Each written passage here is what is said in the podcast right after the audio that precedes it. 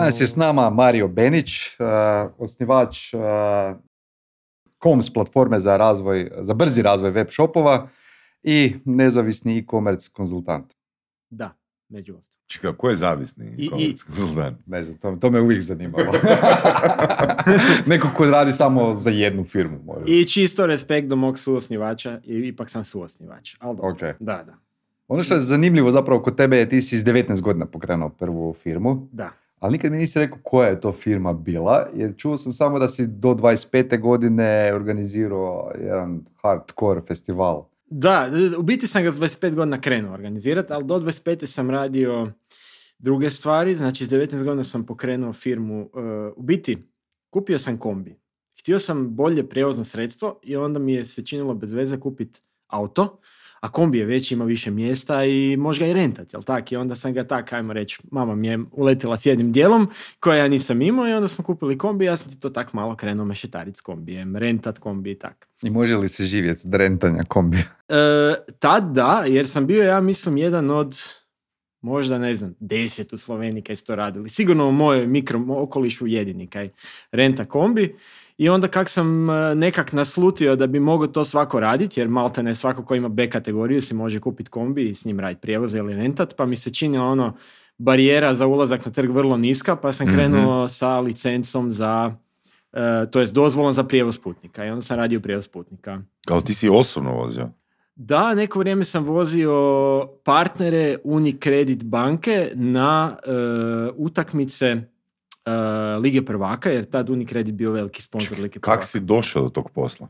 E, slučajno. Bio sam negdje na internetu, su me našli i onda sam, e, ono, dao ponudu i, ono, rekli su, ok, vozi. A bio sam mlad u ovakvim malim e, košuljicama, odjelima, fora je to valjda bilo, pa se onda im to... Ali dobro, bio sam na kraju krajeva i odgovoran u smislu, ono, nije se kasnilo, sve je bilo ok. Tad sam već zamijenio kombi, onda sam imao već, ono, Caravel, Volkswagen, tad je bio to dobar kombi, ono, jedan boljih. Tako da imao sam sve kaj treba da oni sad teh partnere Dobro, ali jesi oglašavao u to, ili kako ste našli? Da, tad nisam baš oglašavao, ali je internet bio u drugoj fazi svog života. pa Koje to godina? bilo- to ti je bilo, znači, e, sad sam 34, 19, dva, oko, znači prije 13 godina, Mhm, oko 2010. ok. Znači, tad je to neko, ajmo reći, online oglašavanje. Pa krenulo je, ja sam u to Google vrijeme je bio bitan, ja mislim da je bio bi- bitan Google i da li te ljudi nađu na Google. Ali e, prema tome da oglašavanje na Google nije bilo toliko, ajmo reći, e, takav, e, tak, tak bitno, toliko, toliko rašireno, onda i osobito ako si bio jedan koji si je napravio stranicu i jedan od rijetkih koji radi tu uslugu, onda te, te se lakše našlo, jel tako? Mhm. jednostavno konkurencija je puno veća sad Mhm. za svaku stvar, mislim ono. Tako da, tad mislim da me se lako našlo. Dobro, krenuo si s kombijima. Krenuo sam s kombijima i onda je e, jedna od mojih klijenata je bila turistička agencija koja me e, pitala da li bi ja preuzeo njihov biznis e, turističke agencije za prijevoz na festivale. Dobro. I e, ja sam tad rekao, ok, koliko to košta? I onda su, jer su imali uhodan biznis, do, ok im je to išlo. I onda su oni rekli, gle, ne moraš ništa platiti, ali ono daćeš nam neki, pro- neki postotak Provizije, da. od realizacije. I tak smo bili dogovoreni. Koliko je bio postotak? E, ak se sjećam, mislim da 30%. Jel ti to bilo Od, ok? od profita. To je fair. To je Od zapravo profita. dosta fair. je od To je profita. fair i od profita, ali e, mislim dosta brzo se pokazalo da je to nije najbolji model, zato što e, kad, kad dijeliš profit, onda se moraju znati troškovi. I e, što nije problem, mislim, nije stvar skrivanja troškova, nego je stvar i reportinga troškova. Kužiš, kak sad, do koje granice ti nekome sad daš uvid u možeš svoje s knjige, troškovima, da. Gle, mogu bi, mogu bi muljat, a opet, a, iak ne želiš muljat. Ajmo reći da muljanje uopće nije opcija. Ajmo reći da je to sa strane. Znači ti opet nekome moraš dati neki uvid u svoje knjige. I onda je pitanje koji uvid mu daš. Šta si ti prek te iste firme prodao, ne znam, primjer govorim. Uh, prodavao si uh, gaće koje si vozio iz, iz Kine. I na tome se radio super maržu i sad oni vide koliko ti zarađuješ na gaćama iz Kine. Ok, mislim, znaš, zašto bi to nekom davo, ako baš ne moram, uglavnom, e, te teme su bile onda s tim ljudima na stolu I, i, I to je bilo vrlo kulturno i lijepo, znači nikad nikakva svađa ni ništa, nego to su bili ljudi koji imaju mozga u glavi, pa smo se dogovarali na način da ajmo rađe na, prof- na postotak od e, prihoda. Dobro, ali to se sve moglo zapravo definirati ugovorom. Znaš, ono, što zapravo ide njima, od kojeg posla. je, Moglo. Čekaj, čekaj, čekaj, čekaj. Koja je razlika i zašto je postotak od prihoda bolji, bolja opcija bila e, nego postotak od... Ja, ja bih rekao samo da je jednostavnija. Nije nužno bolja. Ono, ovisi u kojem si odnosu sa... Daj nam, daj nam par ono, razloga za takvu odluku. E, Što se bolje mjeri? Što je tu čišća?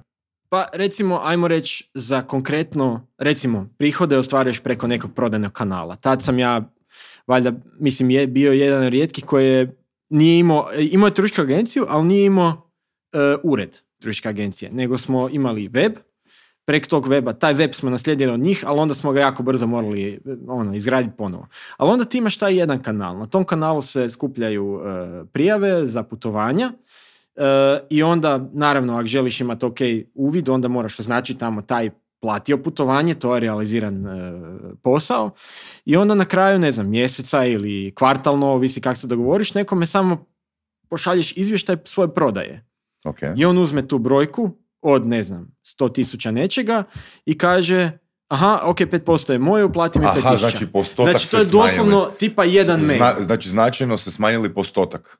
E, Da, ak, da, da, da, da, da, ak bi išao na, na Ne, ne, postotak nisam od naravno, prihoda... nisam mislio da je 30% od prometa. Da, da, da, da, ali je da. došlo do značajnog smanjenja, koliko je to bilo? Od 5%? Da, mi, smo- mi smo ono otvoreno popričali, gle, približno ista cifra u vrijednosti Mhm. bi mogla biti na 30% ili na 5% od prometa Mhm. o, po tome kakve marže se rade u tom biznisu Mhm. tad. E i onda ti je došla situacija da sam ja, mm, to je bilo ok, to je neko vrijeme vozilo, vozili smo to ok dobro i onda ti ja dođem jedan, mislim da je bio četvrtak popodne i zovem na belgijski broj od festivala Tomorrowland, za koji ste svi čuli valjda. I e, nazovem i kažem, i to je bilo valjda pet popodne. I javi mi se čovjek i, i kao, dobar dan, ono, e, čuo sam da je vaš festival zanimljiv, to mi je jedan putnika mojih rekao, kao ovo ti je nova stvar, velika, i ja bi volio biti partner. I u, u stvari ispostavilo se da je to bio kao gazda, ono, Tomorrowlanda, tad je bio puno manji Tomorrowland, ali dalje gazda je gazda, mislim, ono, kužiš. I on kaže, e, ok, taman si zadnji, zadnji tren nazvao, jer u subotu, to je sutra moramo završiti sva partnerstva i u subotu nam ide ticket sale. Ja ono, ok, dobro. A što znači partner? partner? Partner, travel partner, znači službeni partner koji smije organizirati putovanja sa Mhm, kartama, jer ono, mhm. osobito u Nizozemskoj Belgiji, tamo su festivali vrlo dobro organizirani. Čekaj, imali su samo jednog partnera za svaku zemlju? Za svaku zemlju. Nemoj Da, s tim da ja sam tad, tad nisu oni tražili partnere ni u Hrvatskoj ni nigdje. U, u biti za cijelu ovu regiju neformalno su meni rekli prodaj. Ono, Super. prodaj karte, ali uvjet je bio da ih uključim u paket. Znači nisam mogao samo preprodat kartu, Mhm, nego sam mhm. morao, ono, kak bi Opet rekao. jedan postotak ide njima. E, ne postotak, oni meni prodaju kartu po punoj cijeni. Ma daj. Nisi E. dobio čak ni popust. On, ne, ništa. Nikakav, e, nikakav Ko- skonto, bene- što ništa. je benefit onda? Znači, Benefit je da uopće svoju- dođeš do karata. Jer su Zašto? bile sve sold out. Znači, Ko da to, dođe do karata? Ti da dođeš do Da, ja Ti kao partner. Da, ponu- da ponudi svojim klijentima. Ok, zašto? Da, da, Ja popuniš, moram- da popuniš svoju, uh, svoje prevozničke usluge. da, da, znači njima je bilo Ok. u interesu da ljudima olakšaju dolazak. Mhm, Jer su mhm. htjeli biti internacionalni i tak. Sad, naravno, to retro, retrospektivno vidim što im je bio interes. Tad mi to nije bilo jasno. Ja sam sad tad, koliko sad, 23, 20, 22, 23 godine, gledao ono samo na način, wow, Tomorrowland je next big, next big thing, imam garantiranih 50 ili 100 karata i ono, mogu ljude napucati u bus i idemo gore. Kužiš, u Belgiju na festival. I onda kaj se zaradilo, se zaradilo. Kaj se nije, gle, kad si Mhm. mlad, neiskusan, ne znaš. Ni koliko možeš zaraditi, potencijalno, i ono, malte ne ideš ono nekim, ne znam, nekim putem potencijala, kužiš. Ali to je, to je išlo sasvim u redu, u dvije, tri godine smo, smo to radili i dosta smo postali poznati kao brand. E, kretnuli su nam se javljati međunarodno ljudi, znači stranci, pa smo, sam ja to rebrandirao iz slovenskog imena Gremona Party u englesko ime Go and Party, Mhm. ali sam zadržao isti GNP kraticu, jer ta kratica je bila i u logu i generalno je bila dosta poznata, tako da sam morao dosta mučkat ono u glavi kako da sad napravim rebranding, a da koristim malte ne iste, kužiš, Mhm. iste, iste kratice. I onda smo to napravili i to je krenulo. E, dobro. I onda, koliko sam imao? 25 godina, dvije, e, znači, da, 25. Mobitel, ne, ništa. ok. E, uglavnom, e, ja sam onda vidio e, u tim, na tim tržištima nizozemske e, i Belgije i tamo tog dijela, da ima jedna vrsta muzike koja je jako popularna, ima ogroman following, ali nije... Mainstream. e, nije, ne- je- mainstream je tamo i mainstream glob, mislim, definitivno zadovoljava uvjete mainstreama po pitanju koliko ljudi sluša takvu glazbu, to je taj hardcore, hardstyle, ta vrsta glazbe. I onda e, ono što sam vidio da u Hrvatskoj ima su recimo bili e, holiday festivali, techno, house, hideout i takvi slični, ali nije bilo ovakvog festivala s ovom glazbom. I onda sam se ja javio nizozemcima koji su bili najjača organizacija tad i rekao im, ej, e, ajmo, e, jel bi vi napravili taj festival? Da vam ja budem lokalni operater. Znači, složi se brand, to je vaš brand, ja sam lokalni operater, radim turizam, vodim ljudi na vaše festivale, jel vas to zanima? Ne. Nisu uopće bili za. Mislim, kužim, ja sam mali, ko sam sad ja, kužiš. I onda, i onda sam e, našao partnera u Sloveniji. Taj partner, e, on je bio za, ali ono, godinu dana smo mi to provjeravali, koliko bi to koštalo, PNL, znaš ovo ono. I onda je došlo do toga da smo uključili i trećeg čovjeka e, i onda je ovaj Slovenac drugi čovjek odustao, tako da smo ja i taj treći čovjek, nas dvoje sami napravili to i u biti to je nastao kao prvi hrvatski e, u biti, p- da, prvi festival, holiday festival s tom vrstom glazbe. Gdje je bio prvi festival? U, u Novalji. U Novalji. u A Novalji, bio je da. na Jarunu isto nešto se radio. Na Erunu sam radio nešto drugo. E, da, to je bilo ja, jako mala stvar, više proba koja nije baš zaživjela tu prvu godinu, tako da nije to, Znači, nije to išlo dalje. bilo- Ali Zr- Zrće je bilo ono koje, tu smo dobili dobru podršku od e, kluba Kalipso, stvarno ono, od početka, to je bilo, oni su vjerovali u to, oni su to pogurnuli na početku. I, i, to, I to je išlo ok neko vrijeme i onda smo u biti i, bili hrvatski prvi izvozni proizvod, pa smo u Australiji napravili festival je. i napravili ga ono e, prvu godinu crash and burn totalan e, jer jednostavno radiš negdje drugdje Ček, na ček, ček, totalno ček, ček, ček, ajmo, ajmo ispočetka. Otkud Australija sad? Znaš, onda Ej, radiš na znaš kaj, pratili smo naše statistike i vidjeli smo da, da nam je ono... Publika e, iz Australije uglavnom. Da, malte ne, znači najjače, im, imao si onak batch publiku tipa nizozemska uh, i onda uh, ono što se, i onda je bila Australija, ja mislim odmah druga po pitanju brojki i, i onda svi ostali. Dobro, ali čekaj, vi lovite turiste koji su već na Zrću ili vi pri- privlačite nove ne, mi, ljude? mi smo bili totalni destinacijski festival. Znači ljudi su doslovno kupili našu ulaznicu ili ti paket, Mhm, spakirali se i letili u Hrvatsku samo za to i vratili se. nice. Slično kao Hideout. Znači, ne, Mhm. ne mogu reći da sam osmislio nešto skroz novo, zato što je postoja Hide- Hideout koji je to radio. Znači, to je neupitno da su oni probili Holiday festival tržište u Hrvatskoj. Mhm. I slični, ne samo oni, nego i slični. Ali e, za tu vrstu glazbe sam ja vidio tu taj neki opportunity, to jest na tržištu neku rupu koja bi se trebala popuniti, onda smo ju popunili i to je u biti naraslo na četiri, četiri nešto tisuće ljudi u Wow. jednom momentu, ono, oz- ozbiljna lova koja, koja, ono, kak bi rekao, ozbiljna vrijednost koja se stvara. Mhm. Znaš, da tak kažem. Sad ono, detalji, e, to, to, to su onda fakat detalji kad bi sad išao u neku analizu, ali e, mm, moj zaključak sad, e, kad gledam unazad, definitivno nešto što čovjek sa 25, 26, 27 godina, ono, mislim, dosta, dosta velika stvar. Ako ti nije neko do, točno rekao, gle, to tak treba raditi, ovak, znaš, kad vrtiš e, milijuna eura, Da, koji su skillsi uopće potrebni da nešto te veličine e, se organizira?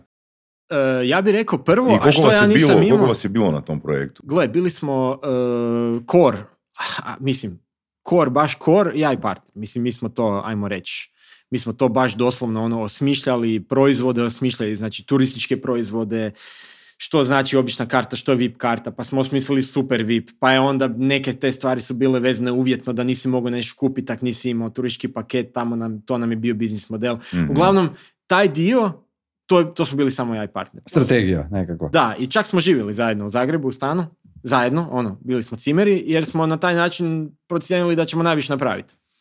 I ono, dali smo se 100% u to. Znači, od jutra do na večer, cijelo vrijeme, samo Hard Island, Hard Island, Hard Island. Web, tvikanje, testiranje, oglašavanje, pogledat kaj funkcionira, kaj ne funkcionira, feedback ljudi, opet tvikanje i tak dalje. Jeste imali i koji fail značajni? U smislu... Na, da, na koje ste probleme naišli koje, na- u procesu koje niste predvidjeli uh, dok ste osmišljavali taj koncept? Pa mislim, fail kao takav, cije, c- ak sad pogledaš brand i što je na kraju se, se izdogađalo, to je cijeli jedan veliki clusterfuck fail, da moram, pardon, tak reći, ali, ali e, ne, ne bi sad rekao s prstom ovaj ili onaj je kriv zbog toga i toga, nego je to bilo jednostavno ono, kak, kak bi rekao, udruženje nekih e, vanjskih faktora, neiskustava, em, Ček, vanjski faktor je što? Kiša? Što je vanjski faktor? Doslovno, ono, 2019. e, onak, na prvu izgleda ko da nije bilo vanjskih faktora, ali onda kad malo bolje pogledaš, mi smo se pripremili da dođe pet i pol, šest tisuća ljudi, za to smo bukirali DJ-eva, za to smo napravili mjesta u klubovima i tak dalje. Ono, predbukirali smještaj koji smo neki morali otkazati, neki morali platiti, makar bili prazni kreveti, kužiš ono, mi smo se pripremili na nešto veće. I onda zbog eh, nekih drugih razloga koje ne mogu baš sad objasniti ono, ajmo reći javno, smo skužili, bilo je nekog bojkotiranja iz pozadine sa strane trećih strana. Em, Treća strana je što? Konkurencija ili što? eh, da, u biti, Što se dogodilo? Nisu došli ljudi? da, a- ajmo reći ovako, ako sad pojednostavimo točno šta se dogodilo 2019. Jel, jel, bilo to je me puno posjeća, to me sad počne posjećati na onaj, onaj dokumentarac uh, Fire. ne? E, Da, na- znaš koja razlika? Znaš koja je razlika? Mi smo ga fakat napravili. da, da. Mi Znači, smo fakat napravili, ne, ne, mi smo ga fakat napravili ono o svom trošku, e, svašta nešto je krešem brnalo, e, ali mi smo to napravili. Mislim, mi nismo tipa doveli ljude i da nečeg nije bilo tamo. Ono što je bilo obećano je tamo bilo. Ne?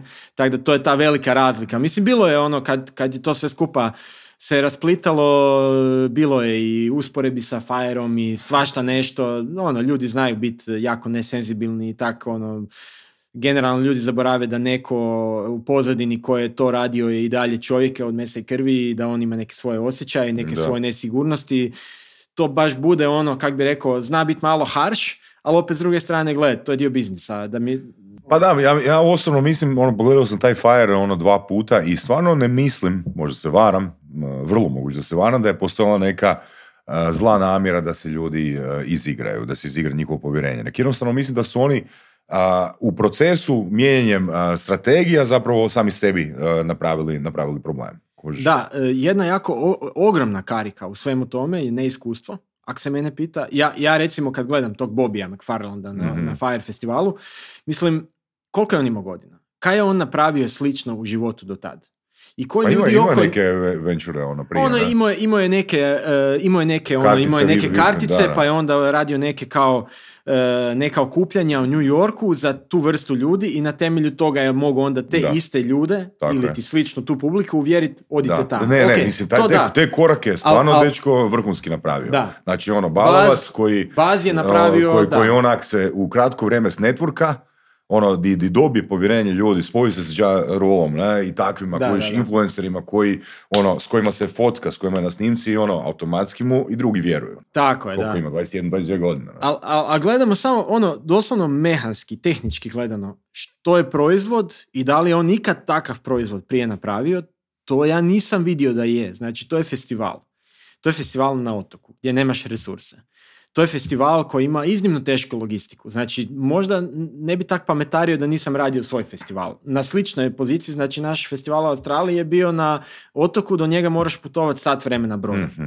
Znači, mislim, stvarno zeznuta logistika, kužiš me. On je imao privatne avione koji moraju doći na, na otok koji nema pistu. Mislim, halo, kužiš, fakat ono.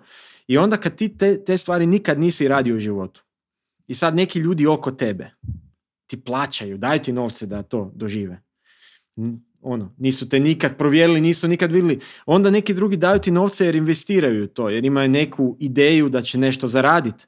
Možda, možda neće zaraditi u lovi, ali će imati benefit da su bili dio projekta. Mhm, Kužiš me? I oni su svi oko tebe i konstantno znaju, pa taj čovjek to nikad nije napravio, a i dalje su pored i guraju te, mislim, i oni dijele neku odgovornost, jel tak? Mhm. Sad je najlakše napraviti dokumentarac i reći on je sve prevario. Dobro. to je totalno, Dobro, kak bi rekao, Da skratimo priču, Da. nisi se najbolje snašao zbog Nismo se godina najbolje i snašli. neiskustva, ali što bi sad napravio drugačije da imaš ovu pamet e, i samo ću jednu stvar dodat, znači, E, Mogu ja samo, e, htio, htio sam reći vezano za Vike Media Festival, koji već ono postoji od, od 2008. godine i recimo Kovaček, e, jedan od suosnivača VMF-a, ko- komunicira da ono nikad nije zadovoljan sa, e, s organizacijom. Sa, ono, znači jedno je kad e, ti organiziraš ono ideja koju imaš u glavi, ali bez obzira na iskustvo, nik, uvijek postoji neko nezadovoljstvo. Mogli smo ono XY stvari napraviti ono to, drugačije. to je jednostavno tako.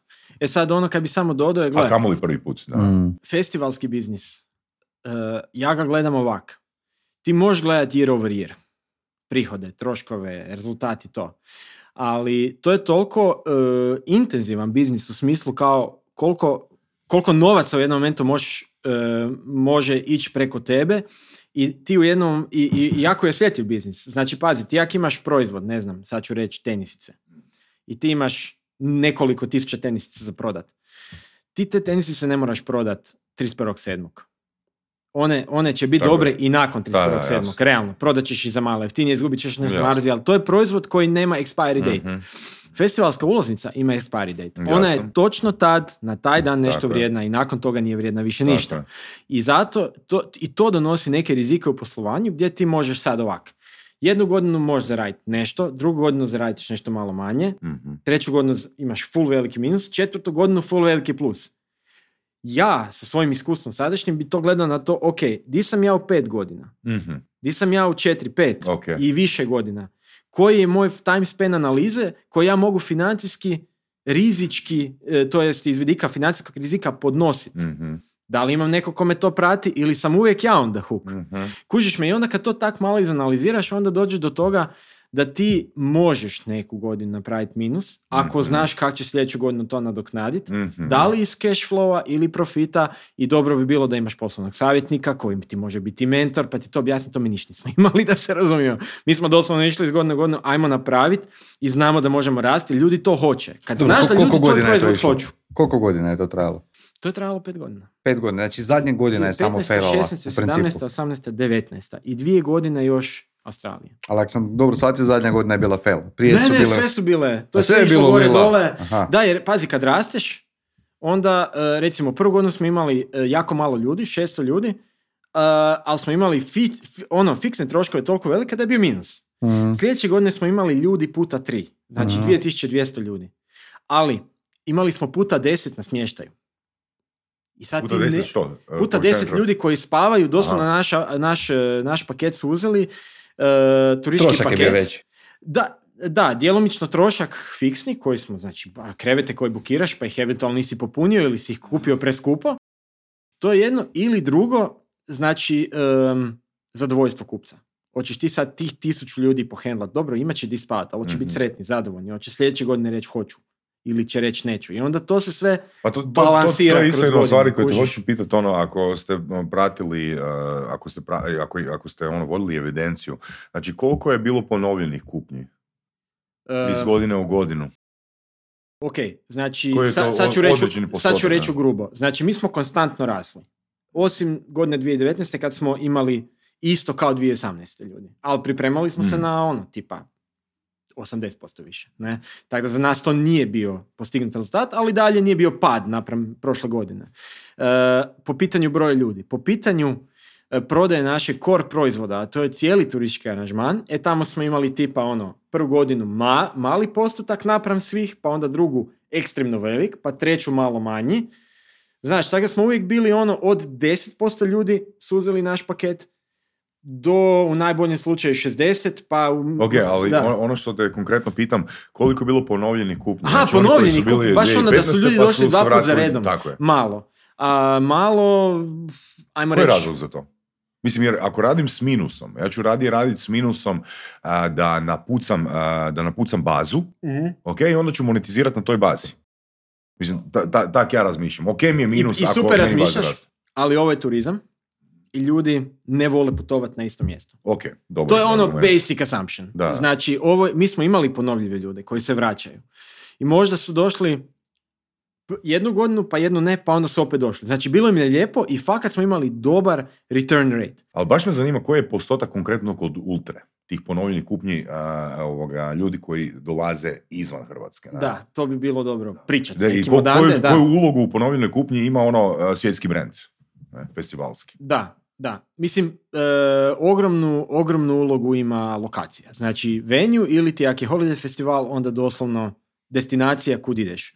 I sad kad je čovjek bio tri puta u Splitu, pa neće ići četiri puta u Split, nije to malo novaca Ali gledaj, o kojem puta, je, pričamo. tri puta je puno. I tri, puta, I tri puta je puno. To su, to su tisuće eura koje ljudi potroše kad idu, jer mi pričamo o potrošnji na najskuplje stvari. To su apsolutni luksuzi.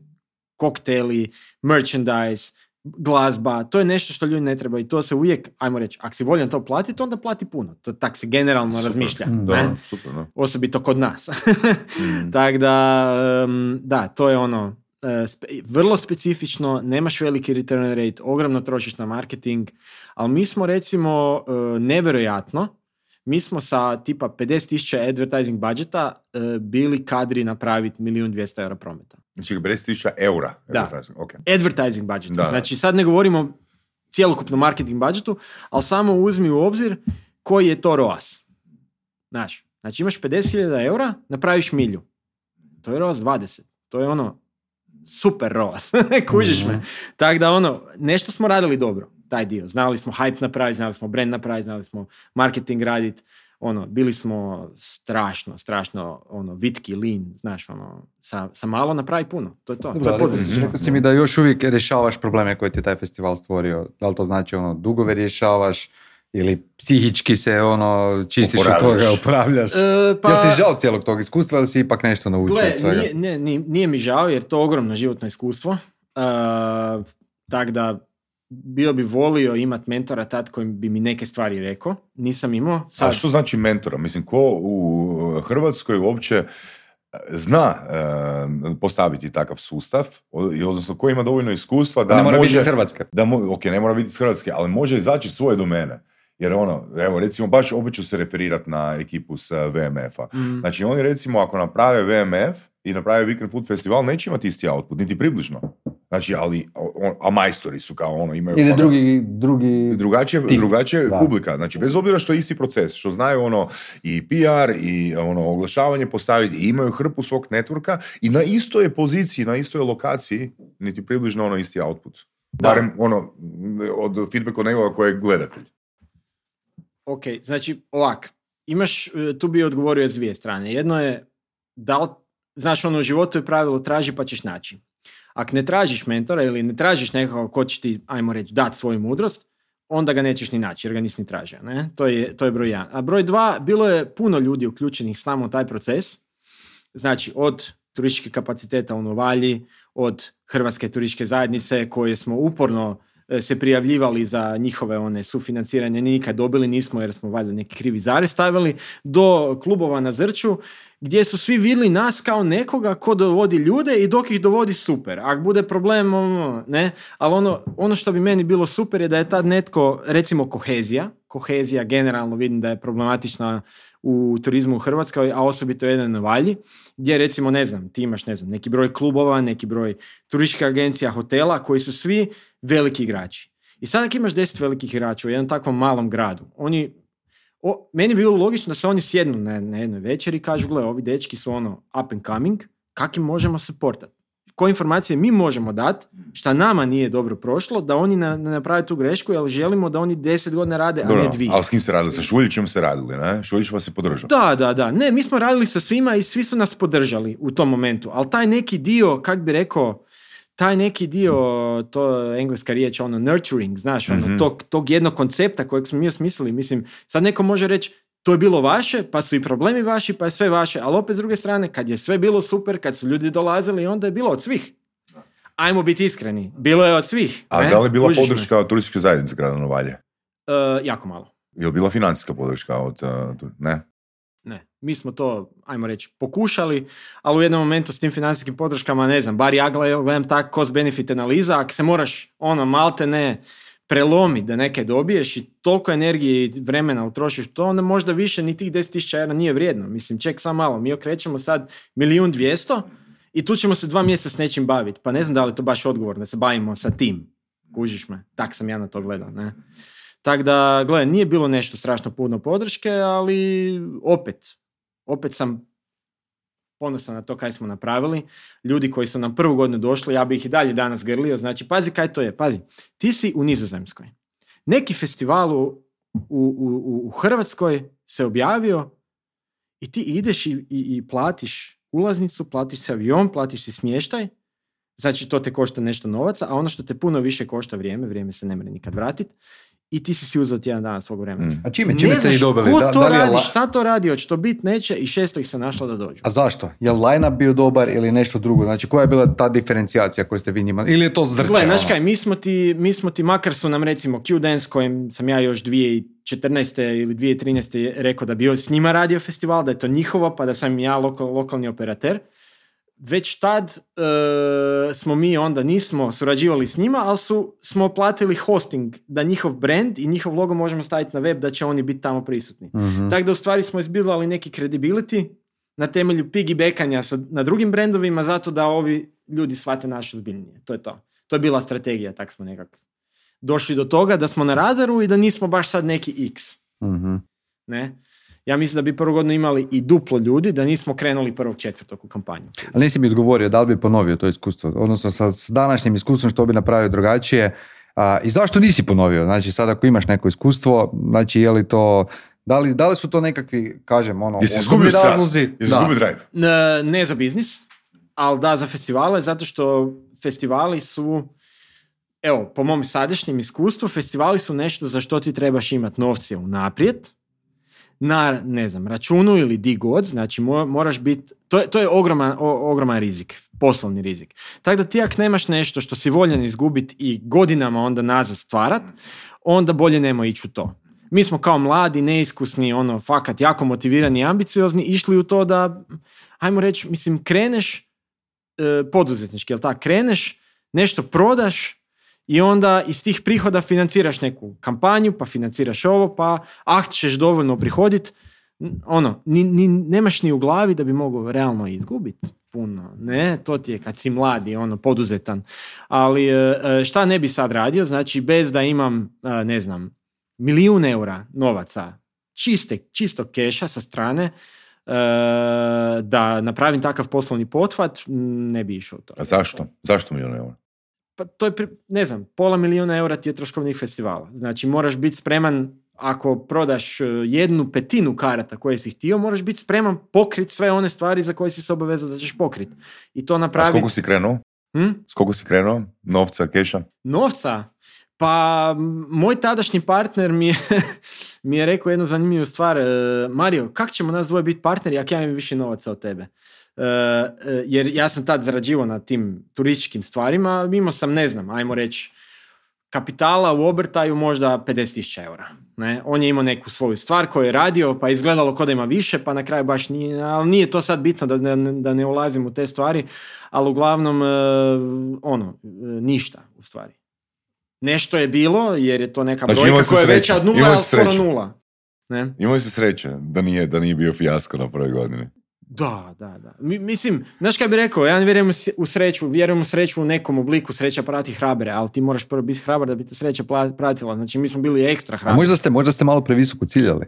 Sigurno. Sigurno. Mm. Zato kažem, ne, i, i, i uz, uh, ako bi imao sad lovu da bi ponovo radio takav festival, dodatno bih htio da je pored netko koji je...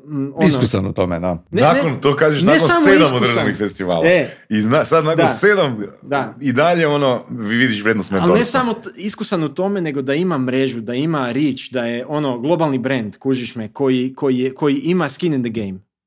Ne netko ko ti proda hosting, kak smo mi krenuli, i u biti si ti njegov kupac. Ne, ne, neko ko ima skin in the game. Znači velika, recimo Ultra, oni su svjetski brand oni kad stanu iza nečega, to, to je totalna druga priča. Ne? Najgore je kad niko ne zna za tebe, pa moraš krenuti. E, ja sam taj, radim mm to, to, to. To je odmah friction point na početku. Tako da ne bi recimo krenuo bez nečeg takvog. mm Ne? Podrška uh, Evo, čisto ako mogu, ono, par, par pitanja. Uh, mislim, ne razumijem se to, pa pokušam mi objasniti. Uh, Ultra je franšiza ili nije? Koliko ja znam je franšiza. Ok. Hrvatska Ultra. Da li, koliko ima ono svjetskih brendova ono koji su fakat uh, mainstream, a da ono se može uzeti franšiza za određenu regiju? Mm, Jesi, jesi razmišljali o tak nečemu? Jer sad si rekao ono, ne prodajemo ti hosting, nek ti, nek ti prodajemo ono uh, cijeli proces. Da. E, Jel mogu ja danas, ne znam, ako imam milion eura ili manje, otići, ne znam, na neku stranicu di su franšize festivala i vidjeti ono, ok, to, to su naše brojke, toliko dugo postojimo, toliko je naš brand prepoznat u svijetu. Ako kužiš, kje te pitam. Da, da, kužim kaj me pitaš, ali... Jer ovo je bilo, ako sam dobro razumijem, ne, nema, nema festivala koji bi bili veliki brand i da prodaju franšizu, to jest da je ona odmah dostupna, toga po mom iskustvu, to je saznanju, malte ne ni nema. Mhm. Možeš doći do nekog brenda i reći, slušaj, ja bi bio, va- ja bi bio poduzetnik ko bi, ko bi s vašim brendom nešto radio. I to onda, bi više bilo licenciranje onda, ne to je više licenciranje Da. i ti si opet kupec njihovog proizvoda. Da, da, da. da, da. me, za- znači, to, to je bilo zapravo i, i tvoja... e, d- vaš posao E, tak bio... ne bi radio. Vi ste pre- preuzimali ste licenciju ili što? Mi smo sam platili hosting, tak da mogu Kakav okačiti... hosting? Što Što to to znači? znači? Ho- hosting znači oni imaju brand i sad e, jednu večer radiš e, pod njihovim brandom večer koja je brandirana s njihovim tim. I sad oni predlože DJ-e koji su trenutno naj, najviše hod za njihovu publiku, bla bla, I oni te neke povežu stvari. s njima. Oni bukiraju sve. Oni da njima bukiraju, platiš sve ok, zajedno i to je to. To je hosting. Ne? Mhm, U biti mhm. paket. Ok. Ali ne bi to radio više. Ajmo se mi malo Da. te teme pa malo na koms. Kak je nastala ideja za koms? Može. Pa evo, ideja za Zašto Koms- koms? I što je koms? Da. Što je koms? Koms je nešto što brljamo, prljamo već jako dugo, predugo i nismo ga lansirali nikad kak treba, ali e, to, to, to se sad pokazuje da je stvari možda to i dobro, da nismo. Uglavnom, kaj je bilo? Mi smo, e, dosta, dosta je sve povezano. Kod mene sve nekaj prepleteno. Znači, radili smo festival, ja nisam htio koristiti ticketing servis jer su mi se činile naknade jako velike, znači tipa na milijun eura obrtaja ti platiš 30, 40, 50 tisuća eura samo za ticketing fee. Tako? I to se meni Pa činilo to onak- je i malo. To je malo, da. To je malo. Možda na te brojke. Da. E, znači, meni, meni ti je bilo jedan osnovni koncept u glavi. Znači, moj proizvod, mom kupcu prodaje treća strana. Jel to stvarno mora tak biti? I onda imao sam, znači, prije toga agenciju koja je poslovala na internetu, znao sam koja su pravila, znam sam koje informacije ljudima moram prezentirati da bi ljudi bukirali preko interneta i onda sam u biti uzeo taj sustav koji sam tad napravio i ponovo ga napravio u smjeru da je više elastičan, da može biti u jednom i ticketing servis i booking platforma za turističke proizvode. Na kraju je bio i online store za brendirane majice naše i sve. Znači u sklopu tog, ajmo reći, moja tvrtka u Sloveniji, njezina, nje- njezina zadaća je bila stavljanje na tržište i transakcije, ono, obavljanje transakcija za tu, za cijeli taj brand. I onda sam ja gledao sad, ok, znači, hoću ja uzeti neke alate, ili ću napraviti svoj alat, ili ću platiti nekom uslugu da to radi. Ovo, treća opcija da platim uslugu, to mi je bilo jednostavno, ja sam znao da mogu bolje. Ja sam znao da mogu napraviti bolje i da ću ogromno uštediti. I onda sam tak krenuo raditi svoju platformu. I ta platforma u jednom momentu dobila neke svoje značajke da bi mi mogli nju lansirati kao zaseban proizvod. Mm. Jer je bio development apsolutno, stvarno je bio skup. Mm. Znači mi smo radili... Kao zaseban proizvod za koga? za koga god ko želi svoj online store. Znači, to je bilo ono, u infancy dayovima. Online store za što? Za uh, Za evente i za za proizvode, za za proizvode? Zašto? Mi, smo recimo tad bili jedini, ko, ako bi ja tad rekao, tipa, em, mi smo kao Shopify, ali nismo, nek smo ovo, onda to ovo bi bilo da smo mi elastičniji. Znači, mi možemo pokriti drugačije scenarije, prodaje ra- dru- drugačijih proizvoda. I onda smo recimo napravili, sad ću dati ko vrlo konkretan primjer. Znači, ono što na Shopify nisi mogao imat, je checkout koji podržava e, da u njemu imaš proizvod koji odma postoji, e, znači na zalihije, ide u, ship, u shipping odma, mm, odmah ga moraš platiti. I platiš ga odjednom. To je jed- jedna vrsta proizvoda. Druga vrsta proizvoda, ulaznica. Ona ima plaćanje odjednom u, cijelo, u cjelokupnom iznosu, ali nema shipping. Nego mora biti u elektronskom obliku predana na mail maltene odmah, inače ljudi paniku dižu, ali moraš odmah ljudima poslati njihovu PDF kartu. Kužiš? Znači, to je, dru- to je druga vrsta proizvoda. Treća vrsta proizvoda je, recimo, um, turistički aranžman. Tamo želiš, ako je skup, ponuditi plaćanje rate. I kad plati prvu ratu, onda mu već potvrdiš i daš potvrdu narudžbe, ali nije platio sve. I sad ti to, te sve različite vrste proizvoda moraš u nekom interfejsu prikazat i reći ovo ćeš platiti odmah, upiši delivery adres. Aha. Ovo ćeš platiti sad i dobit ćeš na mail PDF. Ovo ćeš platiti sad jedan dio, odaberi koji Aha. dio. I onda smo imali u jednom momentu jedan, jednu stvar koju smo nazvali split between friends, znači mogli smo u jednom momentu u istom sučelju checkouta smo morali ponuditi opciju da on kaže ja ću platiti na rate i još ću podijeliti te uplate među friendovima da im šaljem link za plaćanje da mi ne moraju novce slati da ja platim karticom. Mhm. Kužiš, znači ono fakat smo išli u vrlo, vrlo ekstremne e, e, razrade toga kak da ljudi od nas Ok, već kupe. i koliko od tih featura je fakat funkcioniralo? E, funkcioniralo je sve. Ne, ok, ne, ne, ne, ne, mislim, ok, da preformuliram pitanje. E, koliko e, su koristili te feature? Jer znaš zbog čega ti postavljam, ba, baš sve. Da, da, da. Jer Mislim, zbog da. čega ti postavljam to pitanje? U nekoliko knjiga i u primjeru hrvatske jedne tvrtke Repsli Mhm. a, sa- sam dobio ono odgovor da zapravo e, velika većina tih takvih rješenja Mhm. zapravo procvjeta kad smanje 50 ili 70% feature a, ne, sad, a ne kad poveća. o, ovo, ne- ovo, ne kad ok, poveća kuž, kuž, kužim pitanje i ide u pravom smjeru. U biti, mislim, e, teza ti je ok.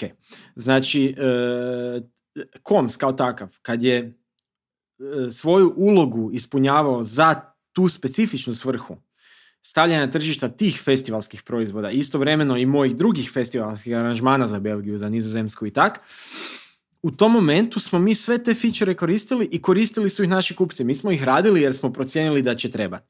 Ali, kad smo mi lansirali KOMS kao zasebnu uslugu i zvali smo festivale, turističke agencije, sve žive, imaš to, imaš to, imaš to, tad smo naišli na nerazumijevanje. Mhm, I mhm. na situaciju kad je bilo apsolutno prekompleksno nekom objasniti kaj sve ta platforma Tako ima, je, to, na to sam mislio. kužiš? Da, na to sam I mislio. to je, bio, to je bio veliki problem. Pa dobro, ali opet nije to toliko kompleksno. Sve, svi ti feature koji se nabrojaju možeš napraviti na WooCommerce, sad za Shopify nisam siguran, ali možda je stvar samo u tome da ste vi to pojednostavili Da. i da imate lokalnu podršku, jel tako? Da, s tim da recimo, ne znam, ja sam se baš konkretno bavio s tim, ok, znači koliko bi sad, ako bi mi imali na WooCommerce stranicu i prodali, prodavali bi ulaznice i sad neki dio bi htjeli customizirati, znači nešto moram platiti nekoga da kodira i onda em, i onda želim neki plugin za split payments, nema ga, ono što sam tad uspio naći, jednostavno mi se nije činilo da će obaviti taj posao. I onda na kraju sam došao do zaključka da kad ja sve to zbrojim, da ću ja i dalje platiti više manje isto za programiranje. ne, mislim, ja, ja, ja ne, ne osporavam a, vrijednost a, all-in-one paketa poput Coms, ali a, rješenja, ali me zanima sad konkretno, znači vi ste u vrijeme pa- pandemije ste koliko se ja sjećam, baš ono, eksplodirali, ajmo reći, zato jer je onda i veća potražnja bila Kao za... koms misliš? Da, za takvim Nismo rješenjima. to je najveći paradoks. Niste eksplodirali. Mislim, rekao si mi u to vrijeme da ste dobili, ne znam, jer smo imali Dobili jedan smo intervju. klijente, ali nismo da, da, dobili ste eksplodirali. 40 klijenata, ono, preko neke PR kampanje koje ste imali. Tako. Ono što me zanima, znači koliko njih koji, je, koji su za vrijeme pandemije otvorili neki store, još uvijek a, Ne, radi. ne, jako malo. Jako malo. Tu, je znam, glavni znam kud ideš, u, tom, Da. u kojem smjeru ideš i je istina, znači pa, pro- pa- pandemija je stvorila jednu, jed- jedan draž za firme, ako ne mogu prodavati live, onda ću prodavati online i sigurno će biti super. Znači ja znam za klijente koji su ozbiljne novce uložili, čak ne preko konca, Mhm. u e-commerce, ništa u marketing i onda kažu, joj, mi smo to sad napravili i to nije donijelo ništa nazad. Znači, jako, jako puno se susrećem s tim da ljudi misle da web shop samim svoj postojanjem mora generirati Da, da, da, prihode da. i ogroman profit. Još, još veći problem je ako je to rješenje a, relativno dostupno, znaš, poput Komsa ili Da. Shopify i onda svi mogu lako pokrenuti shop, a ne znaju što znači zapravo a, promovirati i razviti uspješan shop. Da. I sad ono kad smo mi imali situaciju, recimo, samo se nadovezem na, na pandemiju i na našu eksploziju koja se nije baš dogodila, mi smo isto tad rekli, ok, gle, svi idu online, sad mi imamo platformu, to će sad biti ono, pala nam kaši kao med. Mislim, grozno je to reći, jer je to bila pandemija, jako puno stvari se događalo koje su ekstremno negativne i teške, ali nama je to bilo onak, "Ah, sad svi će trebat nas. Mhm. Kužiš me, ono, Mhm. wow, super, sad možemo se reorganizirati. I znaš kaj se dogodilo? Mislim, pobjedio je najjači brand. A, a, a, Come ono, on! Zdrav razum, da? Pa da, mislim, opet se vraćam na to, kad neko za tebe zna, Da. kad ti ne moraš objasniti ko si ti, Tako je. onda je puno lakše. Shopify je bio apsolutno, mi smo bili distraktirani, znači Mhm. festival, ovo, problemi s festivalom na kraju, distrakcija, mi nismo nikad izgradili brand iz Komsom, mi smo imali dobru platformu koja i dalje danas Dobro, ok. funkcionira. E, ok, Kol- koliko novca bi trebalo i koji su to koraci eh, koje bi sad napravio da recimo si 2019. ono mogao predvidjet eh, lockdown, koji, eh, Kužim. ono, daj mi budžet i ko- korake. Da, da koms ono procvjeta mm, 15.3. dva dana prije, to jest 17.3. je bilo. Da pobijedi Shopify, a? Ne da pobjediš ove, ali da uzme dio kolača. Ne, znaš kaj, trebali, znači, prvo kao prvo, s- strategija i ulozi i, i kampanje su se trebale raditi 2017. ne 2019. To je broj jedan, jer bi tad već onda imali neki, ali ok, Mhm. da smo 2019. saznali šta će se dogoditi i da, ćemo, da, da, da imamo proizvod koji će jako puno ljudi trebati, a niko za njega ne zna. To je pitanje tvoje, vjerojatno, ali tak? Znači, u tom smjeru, ok. Znači imaš godinu Znači, znači budžet, budžet je ovak. Budžet je neograničen. pa dobro. Budžet može biti neograničen. Znaš, Znači, ono, kad smo bili s Bojanom, čekaj, kad smo bili kod Bojana Ogorica, pa ono, kaže, bio je u Indiji mm, i kao neki, ne znam, lama dođe i kaže, e, jednu želju ću ti ispuniti koja je. Kao, i oni, e, oni ovoga, komuniciraju kao, "E, kaj bi rekao, kaj bi rekao, ja znam kaj bi rekao, neograničen budžet za oglašavanje. Da, da, baš to. znači, ono, to je moja životna želja, niš drugo mi ne treba, Da. da. imam to, imam sve. da. Gle, vjerujem u jednu stvar, znači, to, to je svojim klijentima trenutno. Recimo, imam klijente tu i tamo, više manje se bavim sa tehničkim dijelom, ali me pitaju za, za promidžbu. Ja, ja, ja u pravilu kažem ovak, znači, treba pokrenut, testirat, rekalibrirat, testirat, analizirat, rekalibrirat i u jednom momentu na kraju tog procesa skužiš ono, jednostavno rečeno, da, da, da, da si našao recept kak iz jednog eura stvoriš deset. Tak ja na to gledam. Znači, kad jednom znaš šta funkcionira, za koju publiku, koja kreativa, bla, bla, bla. Kad si ti to skužio, onda ti već više mene nećeš reći, e Mario, ajde sto potroši. Onda ćeš reći potroši tisuću, Tako, potroši da. deset, jer Da. skužiš kak možeš raditi novi value. Mm.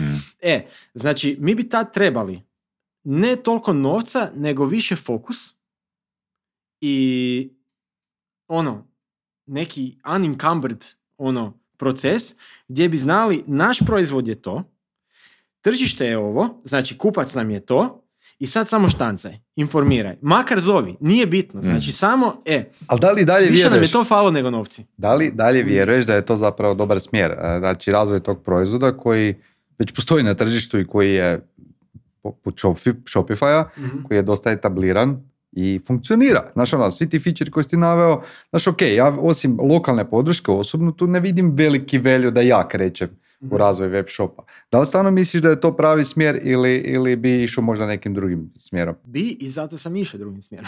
E, Već- ajmo pričati o tome e, još, malo smo pri kraju s vremenom pa da čujemo što trenutno radiš, čime se baviš. Ok, znači ja, ja e, trenutno, ajmo reći da sam neki e-commerce, ne znam, savjetnik ili advisor, Ehm, malo više sam se okrenuo i u enterprise rješenja, ERP e, i takvi sustavi i kako se oni povezuju sa e, raznim platformama za web i kakvi e, kompleksni ili manje kompleksni scenariji se mogu podržati i da li bi se trebali podržati. Znači, te stvari me sad zanimaju. Ali konkretno šta se tiče komsa, znači već prije godinu ili dvije ili godinu i pol, sam ja na koms gledao više kao jedan ekosistem, kao neki suite proizvoda i usluga koji ti pomažu pri tvom online nastupu. Znači, ako želiš našu platformu, imamo ju. Ako želiš WordPress, imamo i za WordPress podršku, imamo znači, neke ljude u našoj mreži koji mogu i za WordPress raditi. Neke druge platforme više baš i ne, jer imaš taj, ajmo reći, mikrosegment, mikro online poduzetnika, on je više manje ili će odabrat WordPress ili će odabrat nešto što Ili je Shopify, out of the box, Ili ovo, hosted Coms. platformu ili Coms, znači to je to. Tako da Coms ima jednu e, jako specifičnu ulogu na tržištu kao platforma, ali kao set usluga i proizvoda, e tu nudimo nešto što generalno je teško naći. Znači cijela neka podrška, savjetništvo, e, I to može biti jedna od, jedna od većih diferencijacija, ajmo reći. Tako je, to, da, da, to je to. Ok. Ali uglavnom, e, e, znači, e, pitao si, mislim, kom smo na taj način radili. Sad od nove godine smo promijenili poslovni model iz SaaS u IaaS, tako da sama platforma kao takva ne košta Ajde ništa. nam malo o tome ispričaj, koja je razlika između SaaS-a i IaaS-a? Ok, znači kod SaaS-a u, Software za servis i Da. infrastrukture za servis. infrastruktura, tako je. Znači mi smo ti u SaaS-u malte ne rekli, ok, ta platforma ti ima sve te funkcije i ona košta x. I sad si ti pogledao pricing, e, cijenu i usporedio sa Shopify i rekao, hm, hoću, neću. U pravilu, Ok, znaš, generalno je bio tough choice za Da, nas, ne? da, da, e, da. IaaS. teško za prodat. Tako je, i infrastructure za servis smo ovak rekli, gle, znači platforma ima te e, značajke, ako te interesira, probaj, ne moraš ništa platiti, možeš probati pa vidiš kak je. Ali u pravilu ono što trebaš platiti je hosting. I mi radimo, jer ho- hosting mora svako platiti, mislim, come on, to moraš, Jasno. mislim, znaš, hosting moraš platiti, ne? Tako da, u, biti, radimo na tome da na hosting strani optimiziramo infrastrukturu do te granice, da je ono, m, sa što manje resursa serviramo iste page smanjujemo si troškove, povećavamo si maržu i u biti razvijemo IaaS, infrastrukturu, a ne razvijemo toliko više novih funkcija. Dobro, ali daj mi SaaS-u. prodaj ko korisniku, sad mene ne zanima znaš na koji način to funkcionira u pozadini. Zašto Da. bi ja, zašto je meni bitno to što ste vi sad IaaS, a ne SaaS? Pa, e, zašto je tebi ko korisniku to bitno? Znači, kao prvo imaš Što Ok, koji, ajde, koji je idealan klijent? Da možda ne idemo u krivom smjeru, Mhm. Marcel kao korisnik. idealan klijent. Aj, ili ko, ko klijent sigurno nije? Ko- Za, i- za IAS. Onaj ko koristi se. ne, nego idealan klijent bi bio netko, ili, ja, ja to dijelim na dvije stvari. Znači, ili netko od kog tek kreće i želi sa što manjim troškovima, sa što manje drame i brige pokrenuti nešto na internetu. Ono, mislim, jednostavno s kom sam brže, brže ćeš biti online nego sa Shopify, manje ima onog svega okolo tamo kaj moraš gledat. To je broj jedan. A broj, drugi primjer je, neka, može biti neka veća firma koja ima novi proizvod i želi ga testirati na tržištu. Znači, čiste validacija na tržištu. Opet sa što manje troškova skužiti, je li ovo nešto što ljudi žele. I onda na komsu će puno bolje proći iz vremena, iz vidika utroška vremena, novaca i energije, nego da pokrenu WordPress ili Shopify. Kak znaš? Čisto iz svog primjera. Mislim, ono, jednostavno, ja, na, ja ujutro krenem i na večer imam shop online koji je dosta, Mhm. dosta kompleksan, dosta ga mogu customizirati. Mhm. Ima jedan dio u toj priči, ok, ja poznajem platformu, neko drugi ne poznaje, zato ne guramo previše do it yourself. Znači, mi Mhm. ti damo opciju do it yourself free ili za neku jako, ajmo reći, malu naknadu od par sto eura, ti mi to podesimo. Pa dobro. pa I to je korektno. fakat no drama, znači nema, gle, nema nikakvih reseller accountova koji se trebaju otvarati, instalirati WordPress, da li PHP verzija ista, da li ovi plugini e, odgovaraju ovima, nema toga. Ok. Jednostavno radi. Ok, cool. That's it, ono, no drama i to je to. Ok. Tako da Dobro. smo out of time. Jesmo, idemo na nomini steglicu, da te malo bliže i Tri pobliže kartice. osobno upoznamo. Dobro? Izvuci karticu, pročitaj pitanje i Ajde, odgovori ću na njega. Kad sam mi već, ali ću tak staviti. Jesi tri? E, jednu sam, aha, ok, evo tak, može? Kada bi ostao bez novca na putu i ne bi Oh. se mogao vratiti kući, To pitanje volimo, ali to pitanje. volimo. što bi napravio? Pa iskreno stopirao bi.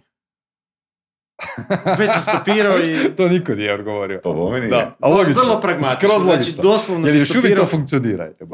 Najbolje, vrh do sestre, najbolje rješenje je uvijek da. rješenje. E, jedno sam stopirao od Vodica do Novalje, ne zato kad nisam imao novaca, nego zato kad sam htio tu avanturu. Htio sam znat kak je to kad ne znaš hoćeš doći na cilj. Evo, samo to. Znači, do, doslovno sam išao namjerno stopirati.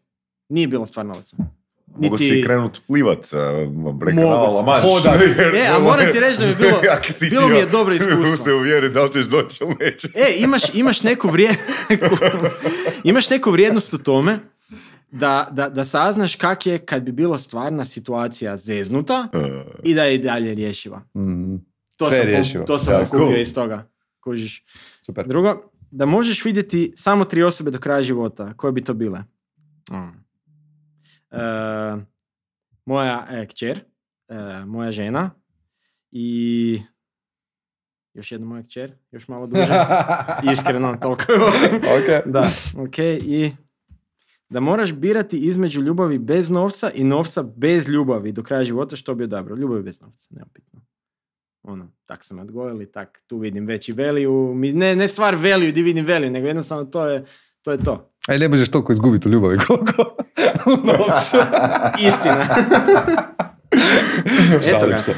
Evo, a, hvala ti Mario, ovo je bilo jako Yes. zanimljivo. A, puno više smo se fokusirali na tvoje iskustvo s festivalima nego s e-komercom, ali eto, mislim da je to isto... Potom potom možda jednog dana i onu jednu drugu temu Može. dotaknemo. Eto, dogovoreno. Hvala ti još jednom. thanks. I Hvala ekipa, vama. mi se vidimo za dva tjedna.